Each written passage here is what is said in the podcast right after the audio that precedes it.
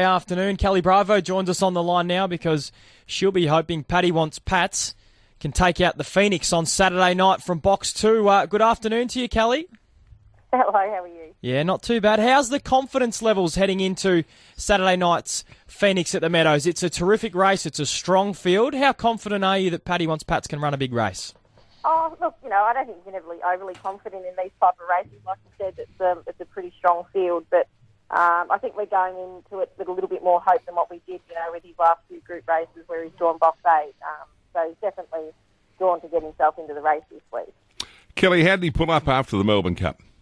Yeah, look, he pulled up really well. He um, he just didn't really get a chance to get into it. I, I don't think the dog did anything wrong. He, he sort of began well and got as far across as he could before he, you know, pretty much met interference on the first turn. So, um, you know, we, we just had we had to write it off. We, we knew that that was probably what was going to happen leading into it, so it was hard to get excited about, to be honest. But um, look, at least this week he's had two really nice trials since the Melbourne Cup, and um, you know he's still in million bucks, and you know it's up to him this week. You know, hopefully he um, he gives himself a chance and he begins well enough to put himself in the race.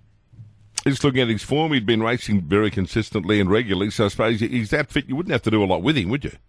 No, look, exactly. We just had to keep him ticking over, really. So um, the main thing was to make sure he pulled up okay after the Melbourne mm. Cup, which he has. And um, yeah, look, he's just been, like I said, he's had, had a couple of nice trials we were happy with, and um, and he's just been working here at home. And yeah, he, he's pretty keen. He's, I think he's ready to ready to have a race. That's for sure. The speed battle to the first turn, as is often the case in greyhound racing is so important here, especially in a race where there is so much speed um, engaged on Saturday night. Um, it's a fascinating box draw, especially with She's a Pearl drawn box number one. What what do you think is going to happen in the early stages of this race? How do you how do you see it pa- uh, panning out? Um, look, like you said, there's a lot of speed um, down early, so he's going to have to begin as best as he can to have any chance of leading. That's for sure. Mm. I think he, you know, if he jumped as well as he can jump, he's, he's capable of leading the race. Mm. Um, but you know, he has got some speed, obviously, on his inside as well as out wide. So, um, yeah, look, it's just one of those things. I don't know. It might might give one of the outside dogs a nice run into the race as well. So.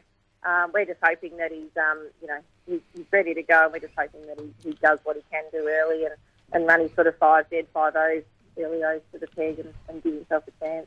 I was just about to say, Kelly, if he does put the pedal to the metal and everything goes to plan, you're going to be right there at that first turn, aren't you? Because he can go quick.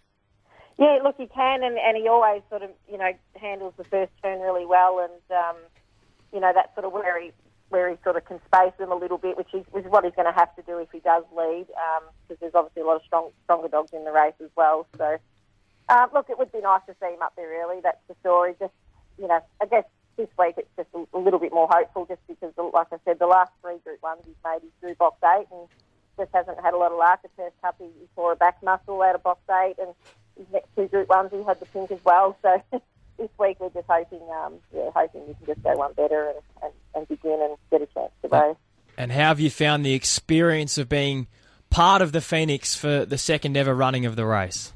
Oh, look, it's pretty exciting to have a dog good enough to be there. You know, we've only got a couple of race dogs, and you know, to have a dog that you know we we've raced and you know had his mother, and um, yeah, it's pretty exciting. We we've had a pretty low key week, to be honest. I don't know.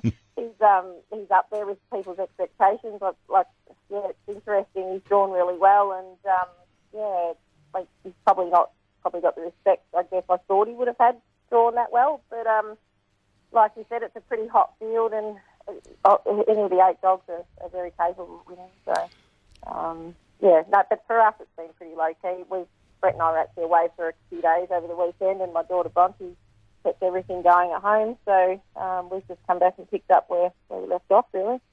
Well, we wish you all the best, Kelly. Good luck. We've got to wish ourselves with McInerney good luck too. So maybe a dead heated suit, right? Half a million each. Yeah. That sounds all right. Yeah. yeah. Good luck, Kelly. Great. Thank you.